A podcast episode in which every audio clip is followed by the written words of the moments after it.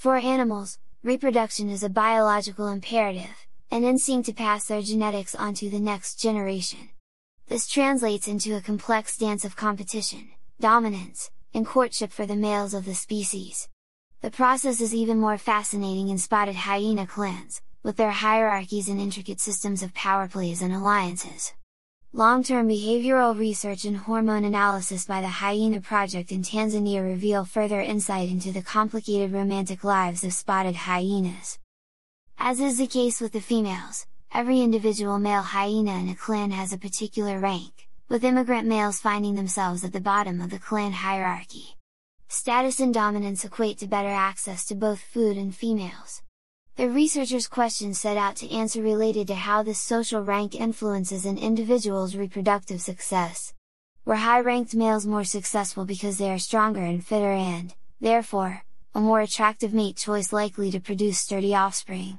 Or, given the intricacies of hyena society, was the reason more complex? The results of the research indicate the latter. Due to the clan hierarchy and their unique genital structure, female spotted hyenas control the process of mate selection entirely. Extended courtships are the order of the day for hopeful males, and they will nurture their relationships with certain females, sometimes for years at a time. The supplicant male will do everything in his power to convey his intentions to a receptive female, bowing and scraping in a comic display of humility.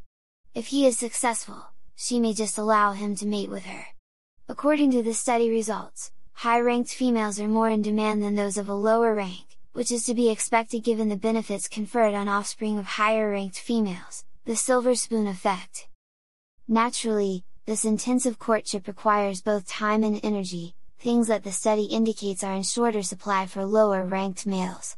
In collecting over four hundred samples of fresh hyena scat, the researchers analyzed levels of fecal glucocorticoid metabolite concentrations, cortisol, a stress hormone, to estimate the psychological effects of social interactions between clan individuals.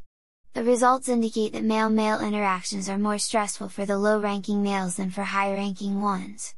These interactions are an inevitable part of everyday life for spotted hyenas. The males are obliged to maintain relationships with clanmates, but low-ranked males, understandably, spend more time on their own, avoiding stressful situations. In essence, low-ranked individuals invest less time in sexual activities, social activities and spend more time away from clanmates. Researchers at the Hyena Project in the Gorogoro crater in northern Tanzania have recorded behavioral data of spotted hyenas for over twenty years. In recognizing each clan member and understanding their histories and dynamics, the authors of the study were able to use the biological information imparted by hormone analysis to interpret observed behavioral trends. In conclusion, the researchers note that fortunately, for the low-ranking hyena males, chances are their time will come. Social cueing means that a male hyena's status and rank will increase when a higher-ranking individual dies or disperses. Rather than using physical strength and violence to increase their chances of reproducing, it is simply a matter of patience for most.